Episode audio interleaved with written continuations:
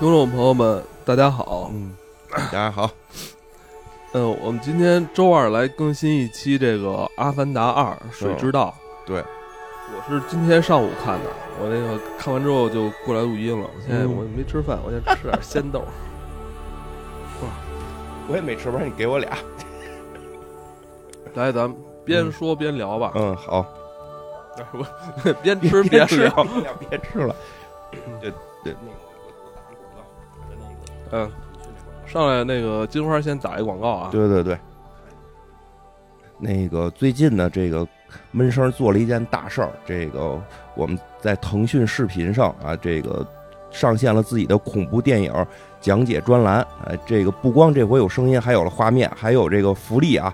这个欢迎大家每周三打开腾讯视频，搜索“黑水公园”，就能看到我的这个首个视频栏目《黑水公园恐怖电影背后的文化密码》。哎，这个更欢迎大家在评论区跟我们这个一起讨论吧。截止到一月十八号，将在腾讯视频正片的评论中抽取三位朋友，能够送出腾讯视频的会员月卡。嗯，好，好吧，这个欢迎大家来多跟我们互动吧。我们讲了一些这个呃恐怖的这个呃电影的一些解读，然后这个这回有画面了，也挺有意思的。嗯，是，嗯。来，咱们回到《阿凡达》啊！对对对，我操，我就是，呃，看之前啊，就是心潮澎湃，也看之前没什么澎湃的，我就是看之后非常的澎湃。嗯，为什么呀？它这个不是一个特效的事儿啊，它不是一个特效的事儿，我觉得这是一种想象力。嗯，你知道吗？因为特效这东西谁都能做，根源还是差在想象力上了。你说是？而且你为这个这个幻想的世界去去给它构建这些。细枝末节，这个这个功夫，这个你一定得下到了，给你一种真实感。我觉得这它不是说完成的是，是一个所谓三 D 特效也好，什么什么最新技术也好，跟它其实跟那其实关系并不大。对。而且就是说，就像你刚才说的似的，其实他的这种想象力还不是简单的说，我天马行空一下，我放个卫星就行。他的他还必须得让大家觉得这东西有一定的真实性。他去努力给你呈现这个潘多拉星球是真实存在的。对，因为我看到有很多朋友说，三个小时看完之后。好像我们真的相信了有纳威人，因为确实比较有意思的是，他为了这个拍这个片子吧，说，但是说实话啊，我觉得他确实已经跳出了某种简单的所谓的电影的范畴了。嗯，他为了拍这么一个阿凡达的这么个故事，他把这个星球上边到底这个进化是怎么进化的，他全都给你设计出来了。然后为什么要进化成这个样子？包括他的这个这个。人体就是这个形体为什么这么大个儿？它的很多这个这个植物跟动物的这些进化为什么会长成这个样子？他还是专门找了很多的这个专业的这个科学家来进对帮他进行这个推算。科幻世界实际上如果真的能做起这种世界观的话，会比魔法世界更有可信性，因为他一定会去推他的那个进化逻辑。其实大家也会发看到，其实挺有意思的。这个这个故事里边，大部分的动物全都是六条腿儿。它就是它的那个进化路线，当然了，这里边又会会提到为什么最后那个就是这些纳威人他们没有没有六条腿，或者说这个这个四个胳膊什么的，其实他会也会给出一些解释吧。这个当然，我觉得可能更核心的还是为了视觉好看。如果那些人如果是四条胳膊的话，可能会比较奇怪吧。但是他实际上等于是真的在努力的想去推推整个这个星球会是什么样，他是要推推理出来的，嗯。嗯，这个还比较比较有意思，比较比较像科幻这个创作者会去思考的问题。当他想需要一个东西出现的时候，硬一点的科幻，他真的会去考虑这个东西出现的呃合不合理，和我原先的设定是不是会有冲突，对吧？所以确实还包括你看他这里边纳威人他的那个进，就是他本身的进化路线，到了那个水族的时候，他们的尾巴的变化。对吧？就是他纳维人的人种跟受到这个地形的影响，也会发生身体的变化。其实这些还做的比较有意思。嗯嗯，这个当然了，这个片子现在，这个片子现在这个嗯，怎么说呢？评分还行哈，八点多了。但是说实话，也一直在跌，因为刚上线的时候是八点四，现在我看我们录的时候已经变到八点二了。然后有这个有这个。可能突破八的这个跌低于八的这个可能性，因为因为现在等于是刚第一个周末嘛，刚第一个周末看的人还没有那么多呢。然后这个口碑方面现在也出现了一些两极分化吧。我看这个一波人是觉得特别好，一波人是觉得除了除了视觉没东西了啊，这个剧剧情很烂啊，剧剧情很俗套。当然这个都是个人的看法，我觉得无所谓，反正我们算是比较喜欢。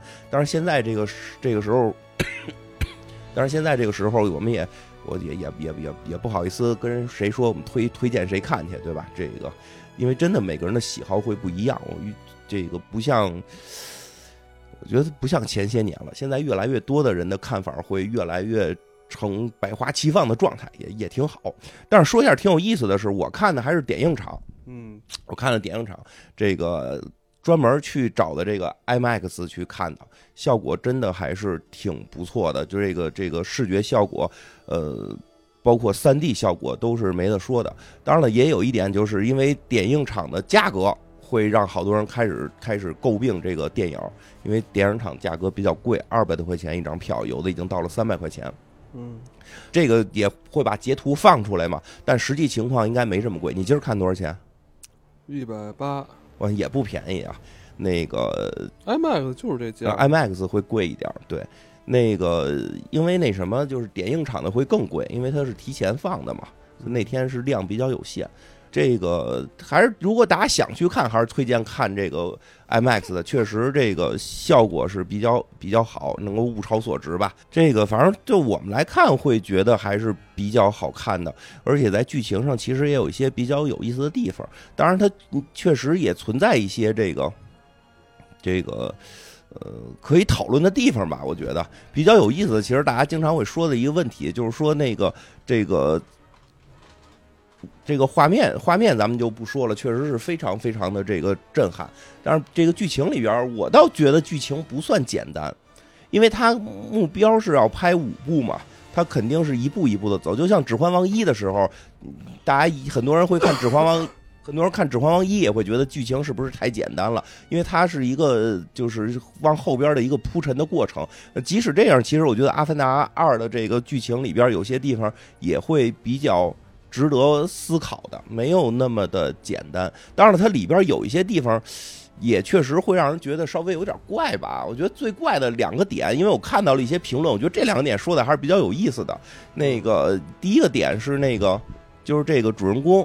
这主人公他实际上是第一代的这个人类嘛，然后他后来变成阿凡达了。就一会儿我们可以讨论一下他为什么能变成阿凡达，对对对，变成这个纳威人了。这个从从这个人来控制一个阿凡达，最后变成纳威人，这个我们可以讨论一下。但是他更有意思的是，他成为纳威人之后，就是这第二部的故事一上来，他人类又开始跟这个纳威人发生了冲突，跟这些大蓝人发生冲突。然后他的一个选择，因为他是相当于他们部落的这个负责人嘛。对吧？他给出的选择答案居然是把负责人的这个岗位交给了年轻一代，然后自己带着媳妇儿孩子跑了。而且跑呢，这个行为呢，就是说他跑这个行为我能理解，他会觉得什么呀？就是这个敌人来就是找他来了，这个人类找他报仇来了，对吧？那个我我我离开这儿可能能够不霍霍这个村子，对吧？当然，可能很多人会觉得说的。你这觉悟不够高啊！就是你即即使你走了，其实这些纳维人也终究会被这个人类给所屠害。但是也不得不说，其实，在相相应的一些历史故事当中，这种事儿还是很在相应的一些历史故事当中，或者说历史经验当中，像这个主人公去做出这种选择的不少，会认为说是不是我走了就可以保这个一一一方平安？结果发现不行，对吧？当然我们也。很多历史人物都做出了同样的选择，也没法去说这个纳威的这个这这个蓝爸爸，他他他怎么就必须有觉悟，能去能去这个认识到这个事情可能不能解决。但是，所以这一点我倒能理解啊。但是比较有意思的一点是什么呀？就是他跑，他不自己跑深山老林了，以前他跑一别的部落霍霍去，他跑人那个水。那水水族里边去霍霍，你没想过你跑那里边可能会影响到这个那个部落被是被被这个伤害嘛，对吧？这个当然了，这个我觉得里边是确实有这个呃导演卡梅隆强行要求的一部分，因为因为这个很明确的，他拍完第一部《阿凡达》之后想拍水，因为他自己个人特别喜欢水，而且这个经常不是还这个下潜嘛，他也属于在。全地球上能够这个下潜这个海海洋深度嗯最深的这个男人之一嘛，对对吧？这个，所以他有一点点儿，我觉得啊，个人来看，他是有一点点儿为了拍水，强行把这个男主必须得转场，必须得得去新地图，必须得去这个新副本，有这么一点点这个强行的这个这个要求，所以这一点确实是。然后还有一点，我看在评论里边有说的一个这个觉得这个剧情不好的地方，呃，我觉得说的这点倒是有点道理，而且这个道理还不是他一个戏的问题，是好多好莱坞电影都会存在的一个问题，就是说这坏人不够坏。这个反派他最后想出一个办法来，就是要打你的软肋，然后对吧？你软肋是什么？就是孩子，孩子就是他的软肋，我要打他的软肋，对吧？先弄孩子，他就不不可能不服。结果呢，他把这孩子抓过来，就给人绑他妈船上。对吧？也没干什么缺德缺德的事儿，最后导致绑船上一会儿被人救走了，一会儿又给人绑来了，导致他们自己里边的那个那个小蓝人还吐槽呢，哎，我怎么又被抓了？就 就很多人会说，这这坏人干的太傻了，这要是我们干去，对吧？这个能比他坏多了，那么多孩子呢，先宰一个，对吧？先宰一个吓唬吓唬你，对吧？就看就看我们，哎，就就看那个《驼枪师姐》里就是嘛，陈三元一家仨孩子弄死一个，那那个骗一个，对吧？拐一个，对吧？你就有的是办法吓唬他，对吧？这个确实是这点，我觉得说的有道理，因为因为因为我突然想起来，我跟我妈看那个那个蝙蝠侠。那个诺兰拍的那个蝙蝠侠第三部，我妈看完之后出来说，就一个给给了我说了一个这个负面的这个这个认知，说说都挺好，都挺好，就有一点坏人不够坏，坏人不够坏，他们是没见过真坏的，就是。对吧？所以在所以在打软肋这方面，我觉得确实卡梅隆稍微差了一点，这个经验不足，显他在这方面想象力还是不够，想象力太不够了。我很推荐。很推荐他们看看《驼枪师姐》如何虐陈三元的一家，对吧？这个这太可怕了。那里边给你孩子抓走之后，给你寄回一大箱子来，对吧？你敢不敢打开看里边是不是孩子？先破坏你夫妻感情，互相埋怨，对吧？然后最后你家庭就 family 不了了，就能干掉你，对吧？你看他这反派特愣，就把这孩子给绑着，你们来呀，你你来救孩子呀，就。这方面确实差点，确实差点啊！但是别的方面，我觉得其实，嗯，还是比较比较不错的。别的方面比较不错，也比较有意思。有有一些点吧，其实其实我可以聊聊我的感觉。首先有一点，其实特有意思的是什么呀？这个片子吧，这个片子其实可能未来的走向是一个很关键的点，就是其实第一部上映的时候，大家一直在讨论一个话题，就是就是哎，这是不是一个环保片儿？这是一个这个这个叫什么？与狼共舞，就是这个反思美国白人反思白人欺负印第安人的这个事儿，确实是有这个源头，这一点是很明确的，这点很明确。但是它其实科幻层面会有一些科幻层面的一些思考在里边这个除了因为科幻作品一般都是这样，科幻作品除了人文的这些表达以外，它一定还有其科幻的一些思考。这个科幻思考，其实在第一部的时候被人提到的不是特别多。就是它这个星球到底是个什么样的星球，会出现最终的结果，把这个人类的这个意识能够变到一个大蓝人身上。对，等于这主角是算是一个人造的纳威人，然后他把他的这个意识或者说就是灵魂这种东西对，传到传过去了，因为原先对，因为第一部的时候还很明确，就是他的本本人的肉体早没了吧？对他第一部的时候有本人肉体是脑机接口，啊，就是那个脑后插管吧，现在其实也不是脑插管，是头上那个带各种东西啊。是一残废是吧？对他没有，就腿腿受伤了。他是这么一个情况，然后那个跟这个什么，然后通过这个无无无线，通过无线去去大脑去控制那个蓝人儿，控控制那个人造的阿凡达。他实际是母，他有个本体嘛，他有个本体。但是第一部结尾的时候发现，哎，他居然能把本体的意识通过他们的魔法，通过他们的跳大绳，通过这些爱娃神，爱娃神，对，通过爱娃神给上传到这个人嗯克隆克隆阿凡达上头了，变成了一个变成了一个纯正的纳维人，这个就很神奇。这东西有点像魔法，不像他一直说他们那个潘多拉星球可能就是一个有生命的一个星球，对，其实是应该是。应该是，其实吧，这个事儿实际上是很多科幻作品会去讨论跟表达的。其实它的内核跟《盗梦空间》是一个，嗯，它的内核跟《盗梦空间》是一个，就是就是说起来比较悬了，就是金花的秘密，就是这个这个荣格的最后的一些学了吕洞宾之后的一些哲学思考。所以这个片儿其实并不是说没有什么没有哲学思考，而是哲学思考比较嗯，把它具象化了，而且是比较这个这个是有一定的深度的，才能去讨论这个话题的一个内容吧。它不是太简单的一个想象，因为就是这么一个事儿。他想象的是什么呀？他现在想象这我我我理解啊，这我理解，因为我估计到第五部才能真正揭示出来这个东西是怎么回事儿。我理解这个所谓他们崇拜的这个爱娃神，但这一部里边他们就是到了水部落，水部落也崇拜这个东西。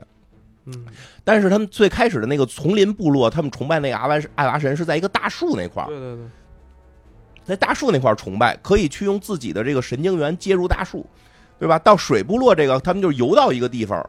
对吧？游到一个地方去，去，去，去接入。包括最后这个男主的这个儿子死了之后，他们会把儿子的这个尸体，按照这个水部落的习俗，给给这个放到这个水底。水底你能看到，就有也有好多小触手。了。对，它也实际上是艾娃神的一个一部分。所以这个艾娃神就相当于这个星球，感觉它是活的。嗯，这个这怎么说呢？这个。你要就是想深究这个潘多拉星球，嗯，这个其他的一些这个物理法则，首先得认可这个艾娃神的这个存在，对，你得认可它的存在。这个爱娃神是活的，其实有点跟他们艾泽拉斯似的，就是活的，但是他不太一样，什么跟艾他跟艾泽拉斯不一样，他这个活呀不是简单的活，他能够跟这个在在这颗星球上边的任何一个生命体进行连接，嗯，这一点特别重要。得有那个须子，对，这点特别重要。而且这颗星球的所有生物都有这个须子，可以和这个和这个母体，可以和这个艾娃神连接。而且他们 一旦连接之后，就可以共享记忆。嗯，可以共享记忆。因为在第一部里其实也提到了，他们就是这些这些这个纳威人，他们去用辫子，去用辫子接上这个爱娃神的时候，接上这个爱娃神的时候，他们可以去去感受到这个这些纳威人古人的思想。嗯对吧？可以接触到古人的思想，而且其实还有一个很明确，他们为什么可以，为什么可以去跟各种动物进行连接？然后那些动物就就听他们的，甚至呢好像能感觉到他们。更多的也是他们会跟，就是因为他们是共用共用一个爱娃神，这些动物也用这个爱娃神去进行连接。其实这点就是就是荣格所提出来的那套理论的一个。一个表现，物理表现就是一个一个具象化的表现。因为荣格提到的理论就是人人是有显意识，我们显意识都是个体，但我们人还有潜意识。潜意识你感觉每个人的潜意识也不一样。他认为在潜意识的更底层会有一个共通的意识。那我们所有的人其实都可能用的是同一个意识，但这个意识分裂出了无数的人格，形成了我们现在的人。我们会在这个修仙练道的坐禅过程中、禅定过程中进入到这个意识，而且进入这个意识的时候，像荣格说的是，你还经常能看到像金花一样的这种东西，就是这种发着光的这种这种这种成成成几何这个这个对称形状去去变化出来的。像他说的，各个的原始宗教里边都有类似的图形的记载。啊，这个他可能好像也进行了冥想的训练，发现是能看到这个东西。其实这就很像爱娃神，因为那个爱娃神，其实我记得好像第一部里边，好像那些第一部的加长版，还是一些删减镜头里有，他们其实当时是拍过进入爱娃神状态的时候，就是以主观去看这个爱娃神什么样，其实就是金光闪闪，像一棵大树似的，就就就它是有一定对称性的。所以我估计它确实像那个纳鲁。对对对对对对对，有点像纳鲁，它共用同 对对，而且你看，其实挺有意思的是，《盗梦空间》也是，《盗梦空间》这个这个诺兰当时拍的时候，很多人可能更多的在《盗梦空间》去讨论这个小李子是不是回到了现实世界。嗯，但是你大家会发现一个事儿，就是他说的到了那个潜意识边缘，就是他一一层一层的梦，哈，到第第几层都就会进入潜意识边缘。你没发现他那个潜意识边缘？他从一个人的梦里进入潜意识边缘。他说他以前的媳妇儿跟他，他跟他媳妇儿在这个潜意识边缘住过。嗯，他通过别他进入了别人的梦的潜意识边缘，和他同跟他媳妇儿同样的梦的潜意识边缘用的是一个。嗯，其实那个也是一也是用的这个荣格这个理论，就是我们的潜意识的最下边的那个底层意识是一个。所以就导致了说，按荣格的说法，我首先我不信啊，我我我我是信进化的，但是就是说他这个理论是这么说的，其实也有不少人信，而且挺有意思的。他理论就是说，我们会有很多共同记忆，尤尤其我们的恐惧，我们可能会恐惧很多共同就是很相似的东西，就会恐惧，比如密集恐惧，比如什么幽闭恐惧，只是恐惧的大小不一样，你都会恐惧它，对吧？这个东西怎么来的？就是就是在你的这个这个潜意识的再底层的那个那个群体潜意识里边，群体无意识里边是有这些记忆的，你是从这里边调取的。所以其实大家共用的是一个记忆的池子，但是每个人的个体就是就是从你的那个底就是共用的底层潜意识又分化出了无数的这个个体，是是这么一个意思。其实就跟这个爱娃神的这个设定是一样的，这个爱娃神只不过把它具象化了，就是包括像那个荣格的那套也是，就是说人去世了，人去世了，但他那些意识。那些潜潜意识的更深层的东西，都会都会上传到这个共通的这个这个集体的这个无意识里边。其实这不也是吗？他《阿凡达》这里边也是人，这个人去世了或者动物去世了，他会被这个爱娃神好像给接走一样。其实并不是接走他的肉体，是接走他的那个他们叫灵魂，实际上就是记忆。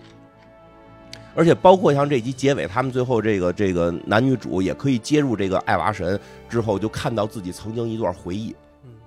对吧？就是跟他儿子那回忆。对，所以大家就会其实就会觉得，哎，这个艾拉神其实有点像一云端。这个是他的一个比较有意思的一个科幻的一个底层的设计。嗯。啊，这个你说它有没有科学依据？它现在可能没有科学，这是它的一个设计。它是很多东西是在基于这个设计之上的。它最终一定会慢慢去讨论到这个爱娃神是不是真的存在，甚至其实我们也可以去讨论到，我们现在不停的去做这个科学的进步，去这个云端也好，什么什么也好，实际上，哎，是不是这个这阿凡达这个星球本身就已经拥有这种进化出来的这种东西？对吧？其实很多东西人类会觉得是通过我们的这个这个不断的科技是能够搞出来的，但实际大自然也能搞出来。因为我记得前一段不是老有报道说有一个什么几亿年前的核反应堆，这是不是代表了史前文明跟外星人？但是后来科学家证明了，就是自然界本身就会造成核反应。说你就是你看我们天上挂那大太阳，那就是一个大型的这么一个核核这个核相关的反应嘛，一个这个聚聚变什么的这种东西。自然界本身就会有这些，对吧？就是会不会自然界进化出一套云端？这个可能是未来。那你说咱这瞎折腾什么呢？咱不是没进化出来吗？咱都进化出钢铁了，咱一直在进化钢铁嘛，对吧？这个是它科幻很有意思的一部分，呃。就是最后看吧，这东西到底是自然进化的，还是说这个纳威人他们也有也也有大白给纳威给纳威人设计的，这就说不好了。当然这个比较有意思。纳威人好像就是比较不怎么从事科学研究。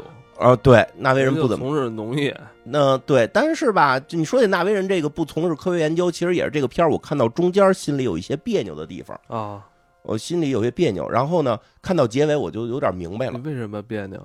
就是当我我就是我。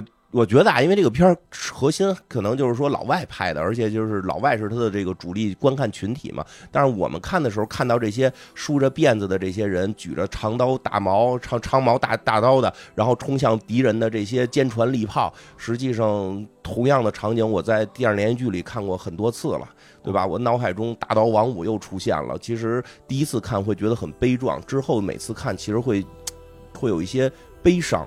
就是就是那种那种，这也是你的那个那个底底底层的那个记忆，对对对对，大逃王五最后也不行，还得靠赛金花出来，对吧？大刀王五还有那个神鞭啊，神鞭对神鞭，最后神鞭使枪了吗？神鞭使枪了。最后神鞭是不是神鞭那片子就很有意思？最后使枪了，说不行，不能用鞭子，还得用枪，对吧？就就就就是这意思，就是因为我们小时候看这种东西看比较多，我们。看那个时候，真的会看到，感觉看到了清末的很多戏。面对敌人的坚船利炮的时候，我们觉得我们只要勇敢，拿起大刀长矛就能够干赢，对吧？他最后那个所谓的这个最后接近结尾的大决战的时候，这些水水族人跟这个男主人公他们骑着这些骑着鱼，如同当时骑的那些战马，拿着弓箭、长矛，冲向了对方的那个。各种的这种导弹，那个机枪，对吧？这这，就是那一瞬间，我就会觉得，哎呀，真的真的想这么去美化这件事儿吗？真的想去鼓舞大家，赤手空拳对对对对这种坚船利炮嘛。这个，因为我们小时候看的太多了，其实更真的就是从开始会热血沸腾、情绪激动，到看到后来就会觉得悲伤。说对吧？就是就是会会会更多的是悲伤，是是是这个一声叹息的这种感觉。更希望的是这个，更希望是纳维人能够攀攀高科，对吧？但是这个剧，因为你看到这儿的时候，一定知道这个剧的结尾，就是因为很多听众，很多这个不是很多这个观众也会说，说这个戏一看开头就知道结尾。那确实是因为开头我就会知道纳维人不可能说给这些人纳维人全屠了。对吧？如果说这男主人公去这水之道这个族，然后大家过来，这个用高坚船利炮给这帮人全屠了，我觉得这戏大就崩了。所以肯定是要打赢。所以当他们去开始对峙的时候，我心里边就开始担心。我说这要是就打赢了，就忽悠大家靠勇气能打赢，能能打赢这个这个这个大大大坚船，这个我。这有点，这有点反制吧？这有点太太洗脑了，太反制了。我们不应该宣传科学吗？宣传这个发展呀，就。所以我当时确实在那时候心里边有点。可能他们想看就是那个主角杰克手撕上校，那也不能这么忽悠大家呀。但是。对吧？但是但是最后呢，就是看到这个后来觉得 有点意思的地方在哪儿啊？第一呢，还真不是他们拿着长矛大刀的就把这坚船绿炮给打了，是有一个神兽出现了。昆图啊，昆图大鲸鱼神神兽出现了。昆图，其实咱们这儿这这些年就是天天老有一阵儿老一上网就看见昆各种昆，结果咱这怎么半天这电影昆电影都没出来？卡梅隆这最后给 是不是卡梅隆？是不是卡梅隆上过咱这上了上了看了？对不起大家，我来晚了，让您玩到了假的《山海经》。下次这广告就应该说我们和卡梅隆联手打造大昆。对吧？找下次找卡梅隆来鞠躬。而且我，而且我有一种感觉，就当我看到这个昆图的时候，我老觉得还有一只更大的昆将要出现，结果他看到最后也没有出现。那他得他得吞吞蛋，吞元神。下回我就建议再有这广告，弄一个 AI 换脸卡梅隆过来，啪就一鞠躬，对不起大家，让大家没有玩到什么真正的昆。对吧？他最后用的是这个，用的是这个神兽。当然，真的也其实到神兽这点我还我还有点疑惑。我说这也没有，就是现实中也没有神兽啊。难道真的就是大家众志成城就有神兽了吗？对吧？就是符水喝了就刀枪不入了吗？这种事儿我们也不是没有没没有学过这段历史，就是会让人觉得有点别扭。最后你发现什么什么青龙白虎的全都不下凡呀。对吧？降龙十八掌打不出冲击波。他那边的鱼啊什么的，就是生物跟他们那些纳威人都是平等的，都是邻居，啊，都是好朋友。对，然后互能还能互相聊天呢。但是后来发现了有一点啊，挺有意思的，就是在什么呀？虽然不算扭转战局，但就是说他在水里边打的时候出现了一点，就是那小女孩儿。就是他们这个这个男主人公他们家收养的这个这个这个纳威小女孩，其实不是个阿凡达小女孩，她不是一个纳威本土人，她是一个这个人类传到阿凡达上头生出来的。这一会儿可以说一下啊，就是还挺复杂的。他他妈是那个西格尼韦佛是人类，对，他是人类。那他爸是谁啊？哎，就问题在这儿，其实他谁谁？西格尼韦佛是跟就是也应该是受精吗？还是用什么方法？啊就这样啊。开始他就埋了一扣，就是他们家这个大女儿实际是收养的，收养的谁的呢？就是上一集的那个女科学家的。嗯，那女科学家自己也能够那个，就是通过脑机接口吧，类似于也不不是脑机接口了，就是这个神经元控制，她能控制一个大蓝人儿。嗯，能控制大蓝人。开始阿凡达后后星上就这些，开始这个 开始这帮这个纳威人也在这个女的，在这女科学家去世的时候，也想把女科学家给上传，但是没上传成嘛，对吧？所以这女科学家就去世了。结果去世了，她不是有一个她用的那个备用的那个身体嘛？那个阿凡达的那个大蓝人身体怀孕了，莫名其妙，怀的谁？谁是他爸？不知道，因为一片子一上来就这个小姑娘叫叫什么来着？凯莉，其起立，起立，起立就就就是就是他就就也疑问，就是我爸爸是谁？我先知道我我妈，我妈是这个人类用的这个人类用的这个阿凡达身体，但是我爸爸是谁？他不知道。其实这个扣应该会在下一步或者下下步去解。当然了，现在这个猜测已经出来了，为什么呢？他不是他现在是能连接爱爱是爱娃神的人吗？就是他他不需要连接就可以，嗯就是怎么讲不叫也得需要连接啊。就是他呀特有意思的一点，他表达出了他有某种超能力。对，人家那个别这个本土的纳威人，就是拿辫子接在哪儿呢？能能知道人家的知道这个生物的记忆、动物的记忆就可以了。他能控制人家，嗯具有某种控制力。其实这对于纳威人来讲，都是都是魔法的存在，嗯，对吧？后来我看，嚯，这魔法他上魔法了，他一上魔法就是那堆人类的那些跟那些人交流，啊，人的人类那些机器直接就被那些这个什么什么水里边长得奇奇怪怪的动物、植物直接给搅和了。他这一下就感觉能控制这半拉星球这种力量，包括最后到大结局，其实就是这个这个主人公和这个反派都是两败俱伤，最后都这个困在水里逃不出去，也是这个小姑娘动用魔法能力给大家救出来了，对吧？其实到这会儿，后来我就有点想明白了，他呀不是魔法，看似魔法，它是一个更高更高级的科技，它是一个基因科技。我觉得已经很明确了，其实很多人都有就都会这么认为啊，就是他的这个爸爸就是那个艾娃，嗯。或者说不能叫爸爸，因为那艾娃听着像女的嘛，她是一个基因工程的产物，她妈妈本身是一个人类科学家，然后包括造阿凡达这些，他妈都会，他妈也一直在研究这个艾娃，他应该是从里边提取了某种基因也好，或者什么物质也好，然后跟自己的这个阿凡达的这个卵细胞结合，创造的这个小女孩儿。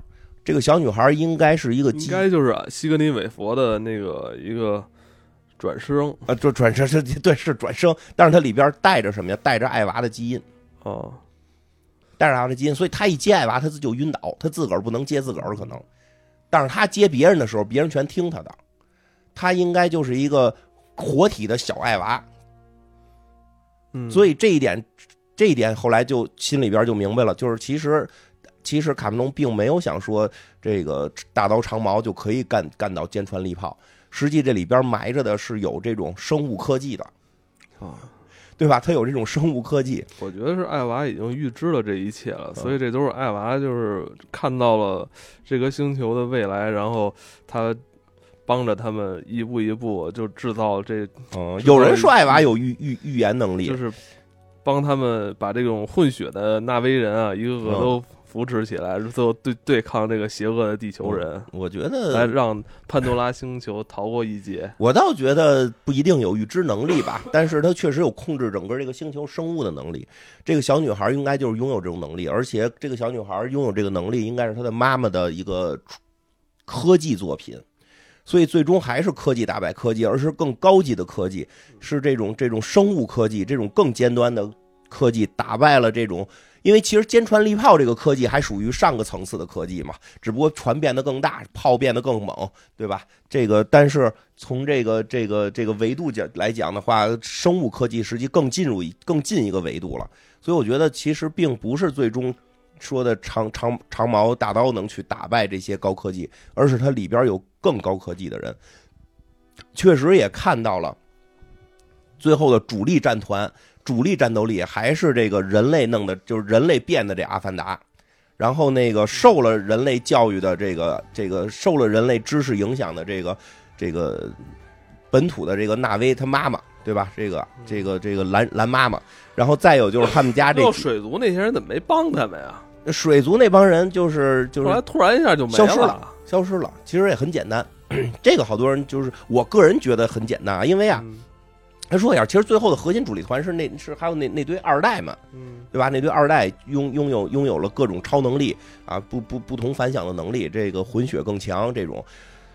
但是那那堆人怎么走了？我个人觉得啊，我个人觉得就是那堆人吧，就是那那堆本土的纳威人，不管是丛林这帮还是这个水之水水族这帮，他们其实代表的是什么？其实代表的并并不是，就其实他们代表的也是人类，他们代表人类的一个更更传统的某种思想，更简单的某种思想。就是 部落时代的人类思维，他们没有义务去替这个替这个男主人公去去豁命。打仗的原因很简单，因为酋长的儿子被抓了，就酋长的闺女被抓了。他们是去救酋长闺女的，后来酋长闺女不是给救出来了吗？嗯，所以那帮人就没了，那帮人就消失了。所以最后那个大街就是最后都打完仗了，那个主人公还跟那个水族的说嘛，说我们就走了啊。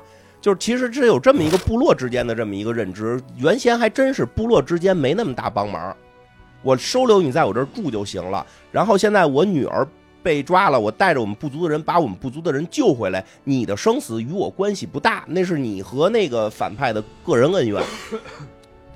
所以他到结尾的时候提了这么一句嘛，就说我们走了，就是我们走了，别给你们再添麻烦了。对方说说，因为你的孩子已经在我们这儿下葬了，所以你算我们中的一族。他就是这种水水族的人，什么时候才认可这个男主人公他们这个家庭的？是这个孩子在他们这水族下葬了，等于你在我们的这个墓地已经埋了，你就是我们的人了。其实，在很很古老的人类的这个认知里边，部落的这种认知里边，他他你是不是我们这个部落的人这件事很重要。这件事儿决定着我会不会为你去豁命。那他妈杰克不是还要去新的部落吗？他他妈的给人留这儿了，啊，给人留这儿了。对，因为杰克会知道，就是你们没把我当自己人，你们只是把我当成一个客人，不会为客人去豁命，所以杰克要走嘛。但是他们他们这会儿就表达出来，就是说的，你不用走了，咱们已经是自己人了，你就可以留下了。你是我们、这个、走怎么有第三部啊？啊啊！第三部有第三部的剧情，它不是不一定每一部都得换一个种族嘛，对吧？它第三部应该是去揭示这个谁，这个小姑娘的这个这条线。这第三部应该主要是这个小姑娘这条线了，因为她现在名字已经都都起出来了，好像叫什么带种者。啊，对对对，带种者嘛，应该就是这个，应该大家很多人猜测带种者应该是指这个小姑娘，对吧？因为她身上现在就是有很多。暂时没有解开，虽然我们猜就是他是这个拥有艾娃这个能力，因为艾娃就相当于可能是这个世界的世界之树，整个世界整个星球都是艾娃，但是他现在拥有了艾娃一定的能量，他可能就是这个艾娃的种子，他可能就会成为带种者，是是是是是是这样。那第三第三集出的话，那应该还是跟地球人打啊。对，因为反扑还会更因为啊，因为啊，还得有一点，其实也挺有意思的，就是得注意一点。这我们看完之后觉得，哎呀，挺带劲，给给人类毁灭了，就是给人类给揍了。但实际你细品品，他真跟人类打了吗？他并没有跟人类的跟人类的捕鱼船，对呀，昆船，对呀，他们其实的核心就相当于你你你细品这个事儿，全部落倾巢而出，最后打的是。加上鲸鱼，鲸鱼的这个这个协助，最后打的是鲸鱼，是打的是人类的一条商业捕鲸船，和几个疯子，和几个这个战争疯子，对吧？五六个这个战争疯子，加上一艘捕鲸船。哎，那个就是那个那那个反派，嗯，那那上校他是怎么着啊？他是怎么回事？他是他他的肉身也没了，他是死了，上一季死了。那他怎么还记忆被留下来了？就记忆被保存了，记忆上传了，然后等于直接下载到这个阿凡达的身体里了。嗯，所以就是肉身也没了，也肉身没了。所以有很多人认为他的那个戏份不够好，因为他缺少了很多自我认知跟怀疑。但是当然了，因为这种事儿没发生过，不知道会不会产生自我的认知跟怀疑。这个这个，而且就是确实戏的那个主线并不是想往这上头偏。但你说这个怎怎么这人类这个？克隆外星人这技术这么发达呀！一克隆就一票人出来了。他上一集就已经拥有这技术了，这个技术很先进。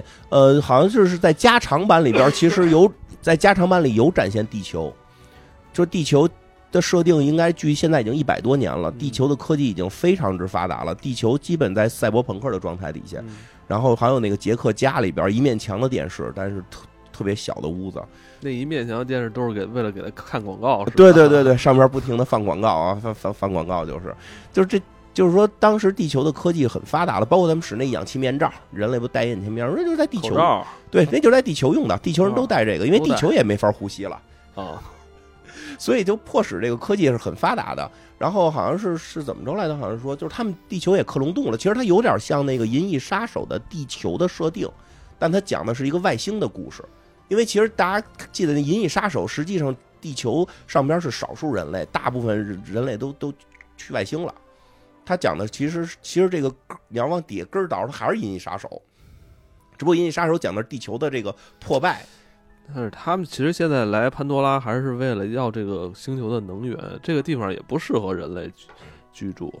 来这儿，但是第二部这意思好像是准备住了，第二集不是为了要那个窃取精华吗？鲲鲲那是鲲鲲的那个，脑仁儿，那是不对，那是捕鲸船是为了这件事儿。你他不是还有大基地呢吗？嗯建了一城嘛，那里边其实大概表达了地球已经待不了了，他们准备哎、他们在跟人建成的时候，这边纳威人好像也没有去暴力的去呃，第一部第一部其实有表达，打打不过，嗯，打不过，在在这个主人公加入纳维人之前，一点儿打不过。没办法了，地球人正经入侵了，对，地球人入侵了，当然纳维人里那波里边有一些人类会支持他们，会支持纳维人，就是这游戏以科学家为主，有那个一部分人是支持纳维人的。就不行就和谈吧。嗯、地球这边有没有相对能理性一点儿这种事儿谈一谈？很难理性，其实因为诉求就是不一样，就是很难谈下去。但是可能这个结尾会最最终走向融合，就是最终会走向大家的一个融合状态。我觉得，就是后几部谈可能纳威里边也有一些强硬的，其实这这个这个这个这个，所以他其实讨论这个话题还挺深刻的。就是即使甭说外星了，就是说地球嘛，它其实这件这个呃侵略殖民这件事儿，就是印射在地球上。那你说地球上很多这些事儿，你都不好说，怎么谈？地球，地球又没有爱娃，那人类去了也接不上艾娃呀，对吧？你比如说，比如说非洲部落之间的屠杀，那是他们的民俗，到底该不该管，对吧？就有很多这这种话题，就就就不知是道他第三集应该怎么拍。那第三集应该是拍那个女孩的这个寻根，就是她到底是怎么来的，应该那反派呢？反派这这个这这杰克船长不是这这个这个这个现在反派这个上校，我不好说还用不用。其实他很很微妙，很微妙。就是这一集虽然看似那什么，但埋下了很多特别奇怪的伏笔。对啊，而且他的好像这仇恨现在越来越淡了，我感觉。对，因为他的 他他他连自己的这个地球人的肉身都没了，他其实现在是一纳威人。，对，其实应该就是这个人的转变不会在这个戏里边，就是就是卡梅隆这种科幻的这种表达，其实。呃和很多看的一些这种那种那种怎么讲人物为主的剧不一样，人物为主的剧会去表达用更多的镜头去表达这个人物的苦痛苦跟寻寻找的过程，但这种叙事性的这种很多这个戏，它的这个人物的这个性格变化是很微妙的，是你得慢慢体体会的。他他得他变了他，现在还没还没转过这弯儿来，但是他已经他还觉得他自己是地球人。对，但他确实不得不说，他从什么时候就开始变了？他他从寄生大鸟那一刻就开始变了，为什么？因为人类是不能骑那个鸟的，因为人类没有辫子去接那个鸟。他接上那个鸟的时候，他就因为这个鸟爱上这个星球，对这然后有这身份认同啊，对，骑上鸟之后就再也不想开飞机了。没错，你细琢磨是不是？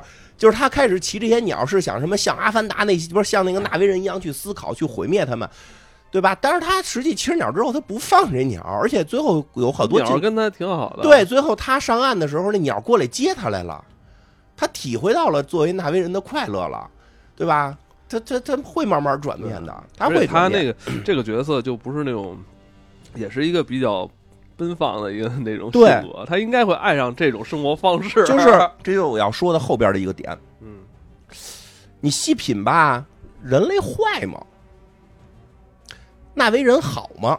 说补那捕鲲啊，多坏啊！补坤这件事最有意思了。嗯，其实吧，你看它里边有那个人类小孩嘛，他他他补的不是一般的坤，他补的是这个嗯，坤类的艺术家，孤独的，他这故事应该是来自于那个孤独的鲸鱼艺艺术家啊，啊，孤独的鲸鱼创造了很多音乐啊，，对，对，就是，但是你看啊，其实特有意思一点，就是在纳威人里长大的那个人类小孩，基本上代表的就是说他是一个人类，但是他拥有着纳威人的文化观和价值观。他对于大家捕鲲这件事儿，其实反感度没那么大。他真正反感点在哪儿？在于你们把这个鲸捕了之后，你们不吃它。他就说了一句说：“你就就这么大，你们就就就取这么点儿这个脑子里这个溶液精华就完事儿了。这么大这身体你们就不要了，就不吃了吗？就对吧？人类是补这个精，他们要那个要那个就补这个鲲，要这鲲子里脑子里那东西干嘛？长生不老，嗯，卖那续命是值钱，但是那个值钱卖的功效是什么？唐僧肉啊，就是那东西是续命的，让人活得更长的东西。嗯特别有意思的点在哪儿？这有个对比，我不知道是导演有意而为，还是说巧合啊。这个后来大战结束之后，男男主人公回就是接上艾娃，跟他媳妇儿一块儿去回想最美好的纳威生活是什么？看儿子捕鱼，儿子还说鱼躲起来了，让我逮着了，拿毛给戳了。他拿毛戳那条鱼的时候，和人类用一个更大的毛戳大鲲的时候的区别到底是什么？嗯，纳威人之所以不打这些鲲的原因，其实特简单，他没有那么大的毛。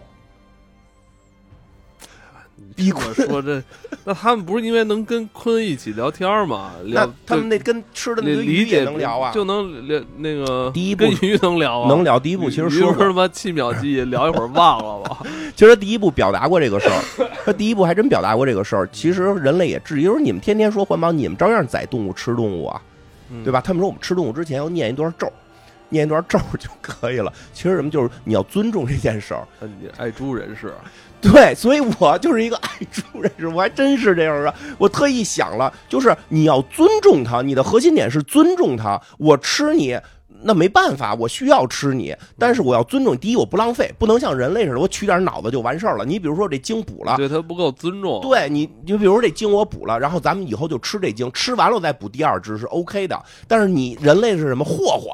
补完之后就他妈要这么一点儿，剩下那精扔扔河里了。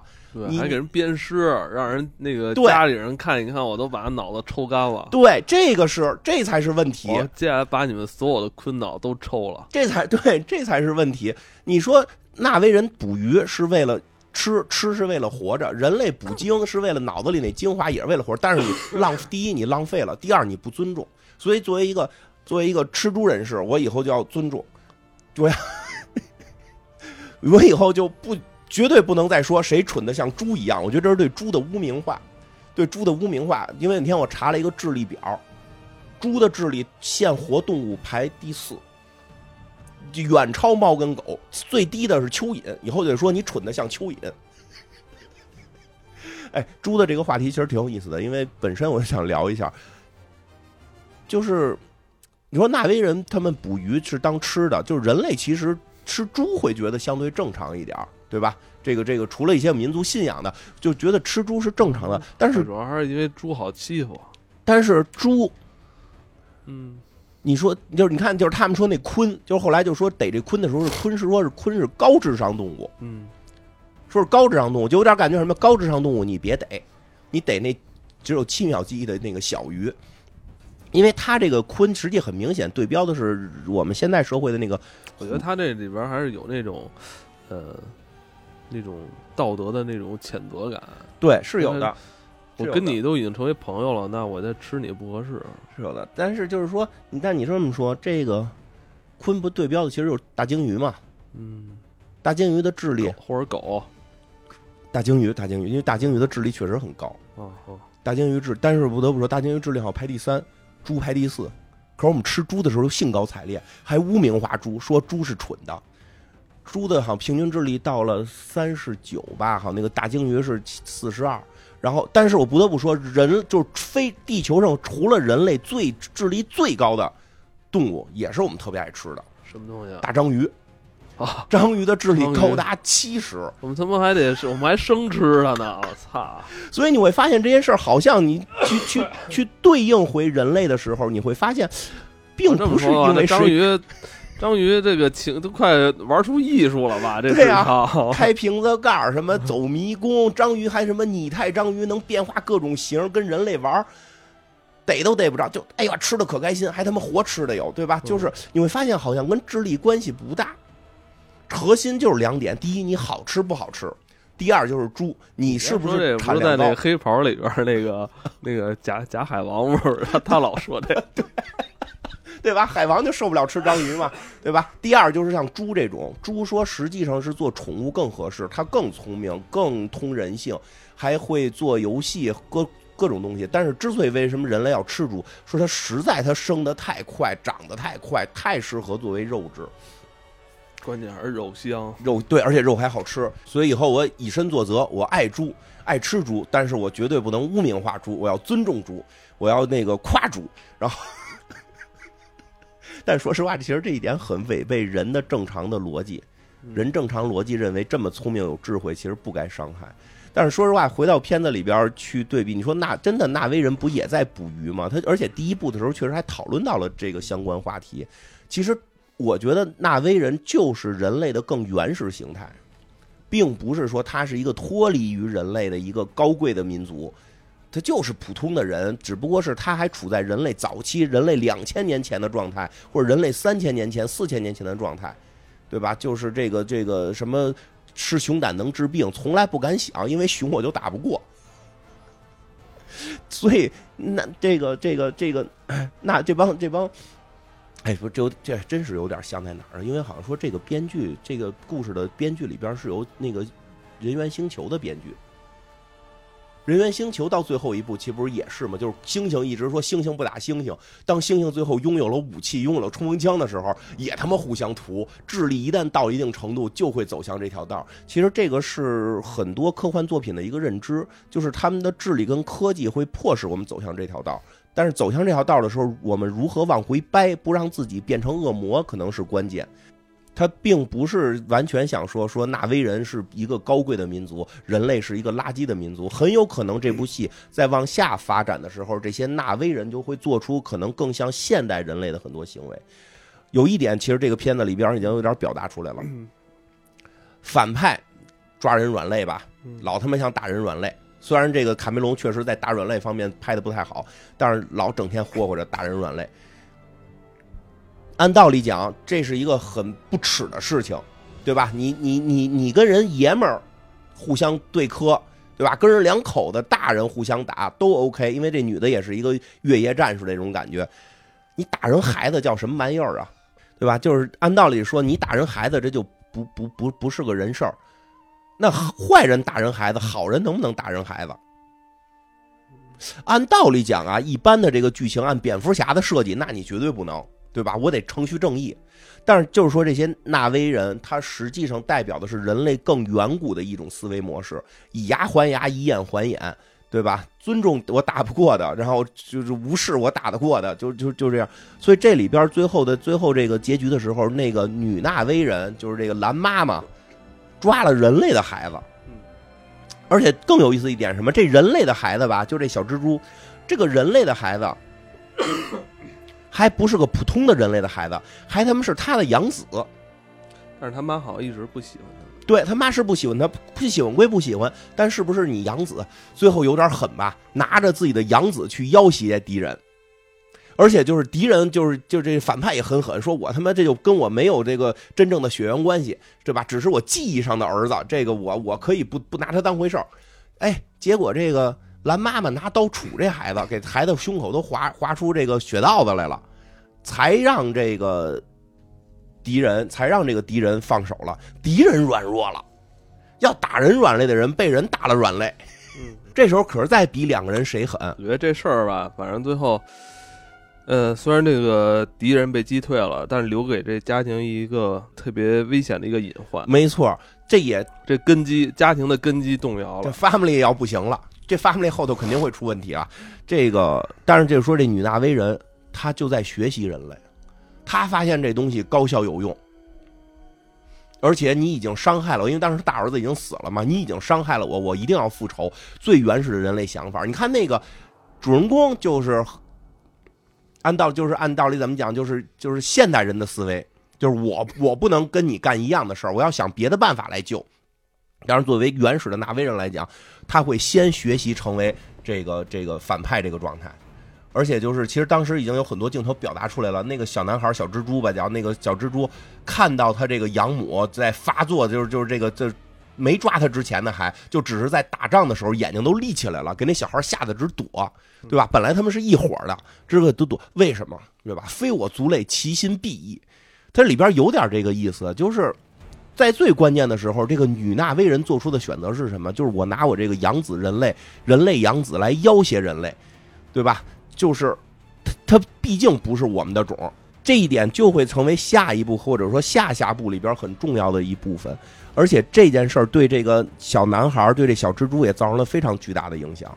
是，确实，这个片子里边没有那么多好最后他下一步就回去找他这个亲爹去爹去，哎，他这亲爹其实也不是他亲爹了，这是他们一个克隆的一个大蓝人儿，太奇怪了。呃呃，记忆中的亲爹，记忆中的亲爹。所以其实这个小男孩的戏很有意思，就他只不过没有去更多的去说去表达他的很多的眼神和他的这个这个这个状态，你能感觉出来。就是后头好多人问为什么他最后救他那个亲爹，那是他爹呀，亲爹是他大反派，为什么救他？为什么救？他亲爹？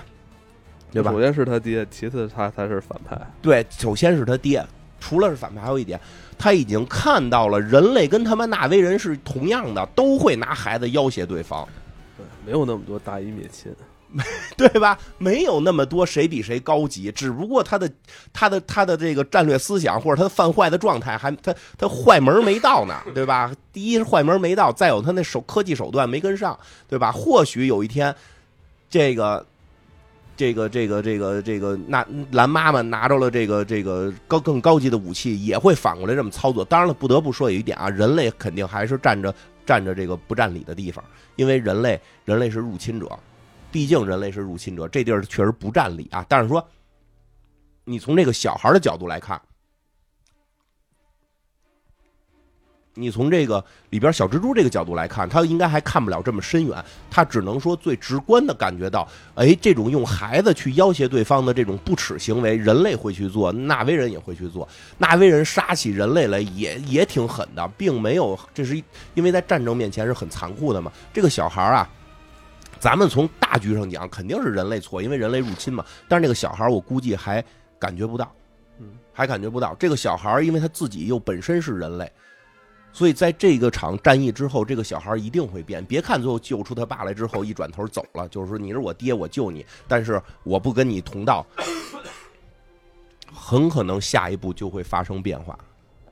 这件变化应该就是出在这蓝妈妈跟这小孩之间这件事儿，胸口那道疤不不止在胸口，是在他心里边已经拉进去了。对吧？就知道在最危机的时候，我是可以被我们这个纳威族第一个给给这个报销掉的，第一个被这个献祭的就是我。我是在我们这，我一直以为我是一个纳威人，我还往身上涂上蓝色，那现他们在就认我。他现在他的这个归属感问题，他的归属感他他他会思考这事儿。对他往人类归属也奇怪，根本不在一个文化氛围内，所以他的这个认知应该是很痛苦的，应该会在下边会有他的这种纠结。但是我估计应该不会太黑化吧，应该不至于太黑化，但是肯定会对峙。我觉得可能会发生过一会发生一些对峙，会发生一些对峙，而且就是，哎，再有就是那几个那几个混血，那几个混血其实也不被认可。那几个混血也不被认可，也一直被认为在他们族群内被认为是异类。嗯，其实这点也很有意思，他们就是纳威人内充满着强烈的种族歧视，那肯定的。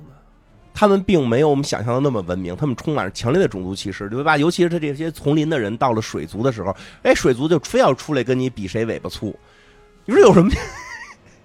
有什么意思？你们他妈水族可不是尾巴粗得游泳吗？对吧？但是他们的认知里就是尾巴粗好，我所以你们丛林来的就是猴子，就尾巴不粗。你你就发现他构造的这些纳威人其实挺有意思，他就是更原始的人类的状态。它应该会发生一定的这个这个后续里边，他们接触到了这个人类文明之后，应该会发生更大的一些变化。呃，我觉得，因为这上来也表达出他们已经开始那个丛林民族已经开始会用人类的武器了嘛，对吧？就是后边可能会有更多的使用人类武器，而且人类这边也挺有意思，有有挺多人类是帮助这帮人的，所以他后边可能会出现一些各种认知上的问题。就是其实想团结起来一个反抗人类入侵这件事儿也没那么简单，也没那么简单。弄不好他们先互相干起来。啊，不知道下一步会不会给带来一些新的纳威种族啊？嗯，应该不会了，应该不会了。我觉得《水之道》拍的其实整个逻辑实在是卡梅隆想玩水，我就只有这么一个答案，就是他想玩水，因为当时给了他特别多钱让他拍嘛，他就想完成。其实这里边能看到很多这个，如果人类真是大举进攻的话，那那这些没了，真扛不住，没了就没了。但是人类大举进攻其实有一个问题，这个这个就是好多人也忽略的一件事，其实人类地球上边的民众是不太接受大肆屠杀阿凡达人的。就是这个这个这 潘多拉星球的民主的，对，实际上是有的。就是他们，所以很多事儿要掩盖，很多事儿要掩盖。就是你看第一集第一部的时候，就是各方利益，就是人类内部出现很复杂的利益利益冲突。这个这个反派啊，这这集这反派大家老觉得特奇怪，说的你你来的你来这潘多拉星不就是来侵略的吗？来抢资源的，怎么不抢资源，吃饱撑的跟这个男主人公这个较劲啊？因为他是一个个体。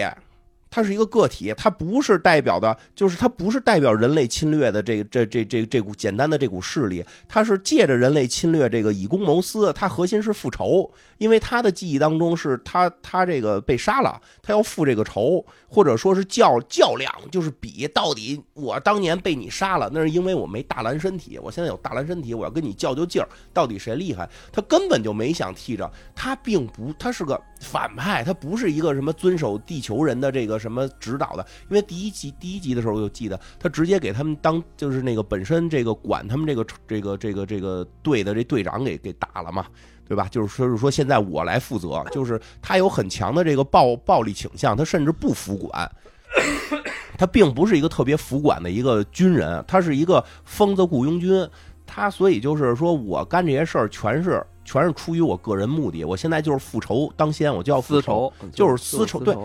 以公谋私非常强，就是全是以公谋私，他就是就是要要要要干这仗，要要打他，我要报这仇。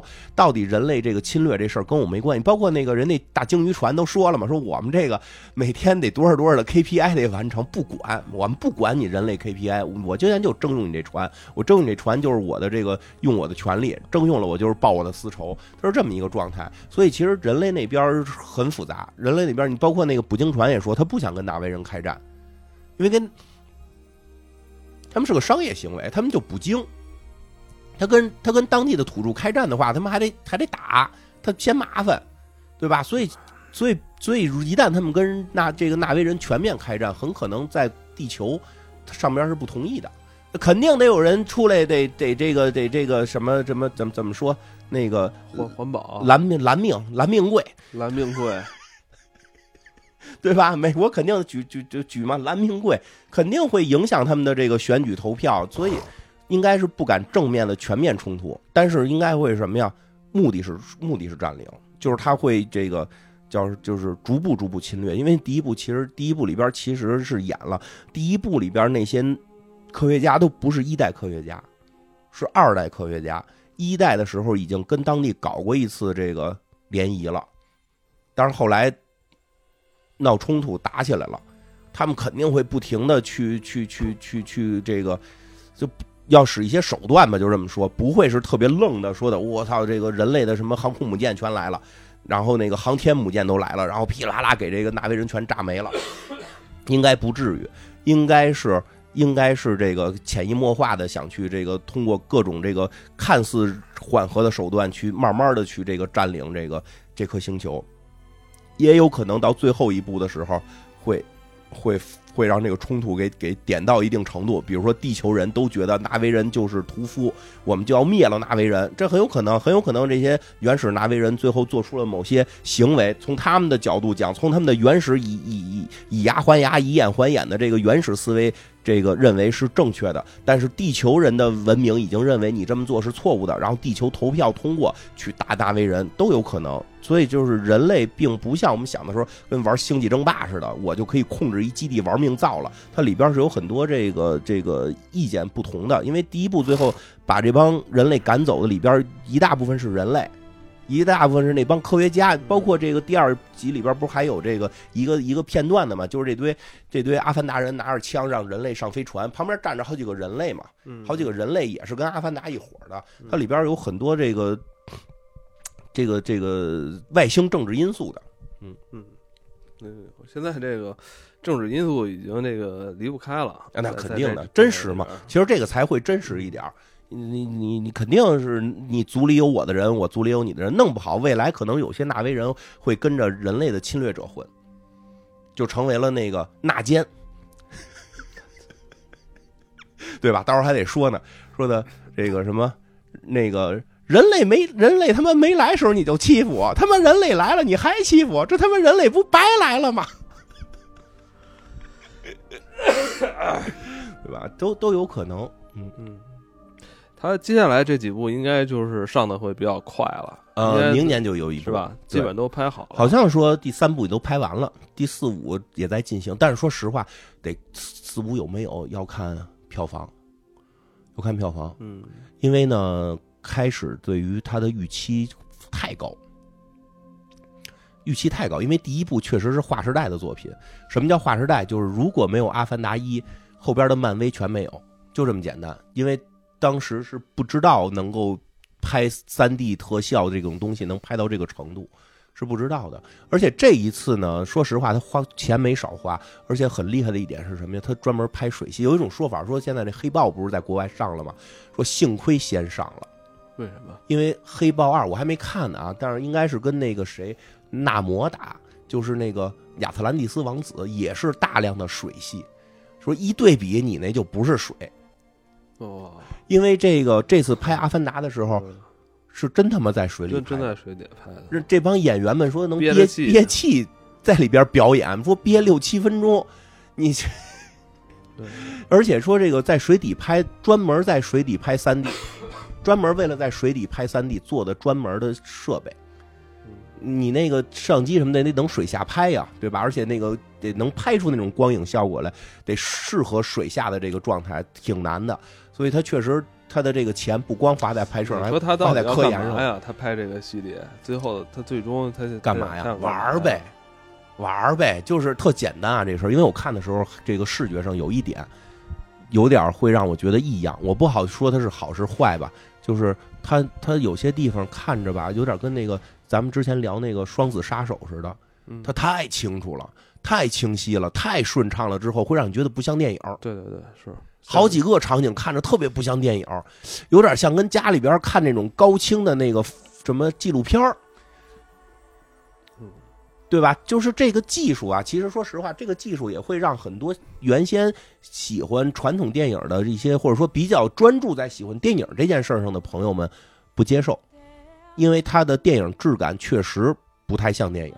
当然，你说像我们这种可能更更喜欢看科幻为主的，会觉得这个问题不大。但是说比较喜在乎电影质感的，会觉得这件事儿可能很很很影响观影效果。但是就是跟当年李安说的一样，就是说那我还干嘛？你说李安还干什么？你说卡梅隆还干什么？这辈子还他肯定还想拍电影，在咱们得个金马奖，得个奥斯卡，得过了，还有什么意思？对不对？对不对？我我还拍个以前有的东西，还有什么意思？为后人为后人造饭呢，这就是为这个行业，他们已经到了为后人造饭的这个这个程度。我来试错，因为说实话，《阿凡达一》确实是奠定了后边的所有的三 D 特效大片。如果就这个，可能我们岁数大点，在《阿凡》，我跟你说一下当时的情况，《阿凡达一》上映之前是没有人走进电影院的，所有人都在看美剧，什么《Lost 》《越狱没》没这没什么人看啊，就就就那那有，你知道那那会儿那会儿连咱们公司都要求看，为什么？因为当时引进了《生活大爆炸》，是那个搜狐能直接看，不是说下载看啊，就是当时就是就是那么看。小部分人，反正就是当时就是传说吧，传说说美剧已经碾压电影了，谁去电影院看电影，谁去谁是大傻子。当时真是这状态，真是这个状态。嗯然后《阿凡达》一出，当时票价就卖一百多块钱，嗯，阿凡达这个多少年前了，对吧？阿凡达这电影一出一下，大家觉得我操，这是比美剧好看。别管剧情，就这视觉刺激真的是了不起。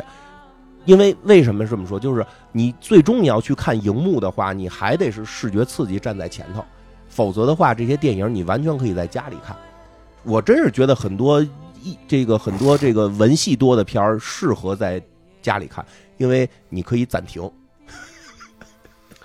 他们话说太密，可以暂停，我我思考一下，对吧？我停一停，我看一看，或者看完之后哪哪哪哪哪感觉不太对，我再倒回去再找找，对吧？你可可可以这么操作，对吧？但是你说去没有必要去电影院。你你这人脸，这人脸跟跟这个跟这个比，反正拿电视看人脸也比我脸大了，对吧？他再那么大，他再多大有什么用？鼻子眼跟井盖似的，他他有什么用，对吧？但是是像《阿凡达》这种，它完全通过这种视觉去呈现出电视、电脑所不能给你的这种视听感受，它还是要把人拉回到电影院。所以这个《阿凡达一》当时真做到了，让大家觉得我操，电影确实不一样。然后我有些东西必须要去电影院看，是是这么一个。二呢，说实话呢，我觉得没有到这种所谓的划时代，能够这个让让这个让这叫什么新创一个什么东西。但它确实也达到了。看完它之后，哎，就就特别有意思的一点就在这儿，卡梅隆之前也骂漫威来的。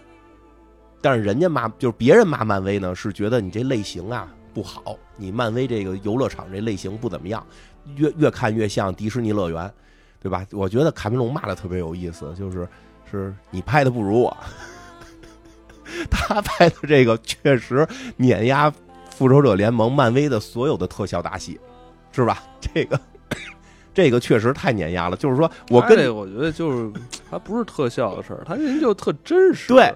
对，没错，就是说我跟你可能在一个赛道上，我远超你好几个身位，所以我看不上你。别人说漫威是我跟你都不在一赛道，我觉得你那赛道不值不值钱，对吧？但是 卡梅隆，我跟你在一赛道，我就是比你强，所以这个戏应该不知道后续能不能去。这就是如果你觉得你承认，如果认可潘多拉星球存在的话，那他这就没有特效，对他完全拍的就是一个在潘多拉潘多拉星球的一个计时的，特别像纪录片。拍的极其像，就是很多场景极其像纪录片它不是那个一个简单特效两个字就能就是涵盖的。它真的从拍摄的时候，它就用的设备就就不一样。没错，对，它对，真是这么回事儿。这个，所以它，我觉得会对后续的一些电影有影响，就是可能没有一那么大，但是二的一些影响还会有，因为它让大家看到了这东西能做成这样。对吧？你们科幻片还是得这么拍。对，你要想拍这种大场景科幻片，咱们是能做到这个程度。他为这个这个世界观啊，去做了很多功课。对对，其实这这东西，哎，不是最近也看，不是有一些国产的一些科幻作品吗？我觉得这还是想象力这部分差差很多。是是的，它不是一个简单特效的事。对。实际上不只是特效了，这个东西后边是像姜文。如果只停留在特效这，那你就永远只是一个技术工人。像那个姜文老师说的似的，就是说你去他去拍那个《星球大战》嘛，说都是艺术家，因为其实吧。就是咱们一说特效，感觉后头人不都说呃姜文是艺术家吗？姜文说人家那些都是特效嘛。人家姜文老师说那些做特效才是艺术家嘛，就是这飞船什么造型都是艺术，特讲究。包括说这个他他这个阿凡达里阿凡达里他设计的这些飞船，我非常就是都是找专门的航空方面的专家去来设计。如果未来我们要去太空，这个飞船该怎么做，对吧？就是怎么做更合理。对吧？这个这也是科幻的一个力量。其实科幻的很大的力量，真的会对未来的科学去做指引，对吧？最后说一个特有意思的，不是最后这不是脱就是脱离阿凡达来说，整个科幻，因为大家有时候太太会去说这东西就是瞎想，然后这剧情也没意思。哎，现在前这两天不是爆出来美国造出了一个那个这个这个什么这个核聚变的这个就是能量方舟，就钢铁侠胸口那东西，现在已经造出雏形了。当然了。它没法现在这么应用，因为所需要的空间跟电量太大了，已经已经造出了这种就是叫输入能量，就是输出能量高于输入能量，就是原先这个东西都能，大家其实全世界包括咱们也都也都在做这个叫小太阳嘛，可以说叫，但是就是输入能量没法低于输出能量。那那那它只是一个这么一个雏形。现在美国已经做到了，我输入的能量比输出的能量是要低的，这样的话就能够产生更更多的能量。当然，它是用物质去，相当于燃烧物质吧，就是这个这个通过那个智智能方程，其实就是真正的清洁能源在一步一步的进行。就是新能源啊，真的是新能源，得有电池啊。没有，不用不用了，那这回不用。能量方舟了，这回改能量方舟了，就是锂电池还是那个什么，还是那个，它做的是那个电池是储备能源，电池还是需要，但它是作为储备能源，你总得有发电的那个东西嘛。就就这么讲，不用烧油了以后，不用烧汽油了，就新能源汽车，那那你那电不也得是想法弄出来？他这回直接用聚变弄了，就钢铁侠那么一小玩意儿，啪往胸口一装，你就有有多少多少年的这个能量了，就这个意思。就是那你说这东西最早不就是科幻里想的吗？是不是？科学家先先是先先先有了这个先有了这个结论，然后科幻作品们进行畅想，然后后边的这些工程师们进行看实践。所以其实它对于人类的，我一直觉得科幻对于人类的进步有非常大的这个功功能的。这个，所以其实有些时候可以去对这个，我觉得作为《阿凡达》这个作品，完全可以脱离电影角度。如果非要把它定义成电影，它有诸多的可能不跟电影感觉不太合适的地方，包括它的视觉感觉很多地方不像电影，包括它的一些剧情，从一些传统的电影的评判里边可能会觉得它的这些剧情，呃，有些地方不够不够细腻。这个专业人士啊，如果是搞这个的话，你看这电影其实可以看到更多的东西。对，喜欢科幻的朋友，我觉得是能从中体会到更多不一样的东西，会让你就像你说的，真的会觉得。可能有那么一颗星球是真的存在的。如果真有那么一颗星球，可能人类和外星人会发生这种冲突。这个是比较，这是在它科幻层面会更有意思的。包括最后它的底层讨论的这个爱娃，这个群体无意识的这个爱娃，到底是不是我们人类也存在这个东西？只不过不在我们的物理空间，而在我们的梦境当中。不信这个，们现在都是那个。唯物主义啊，对，那个《盗梦空间》吧，就是会不会在像《盗梦空间》那样，在梦中我们还有这个爱娃的存在？其实这些都是有意思可以讨论的，关于科幻或者关于一些更哲学层面的。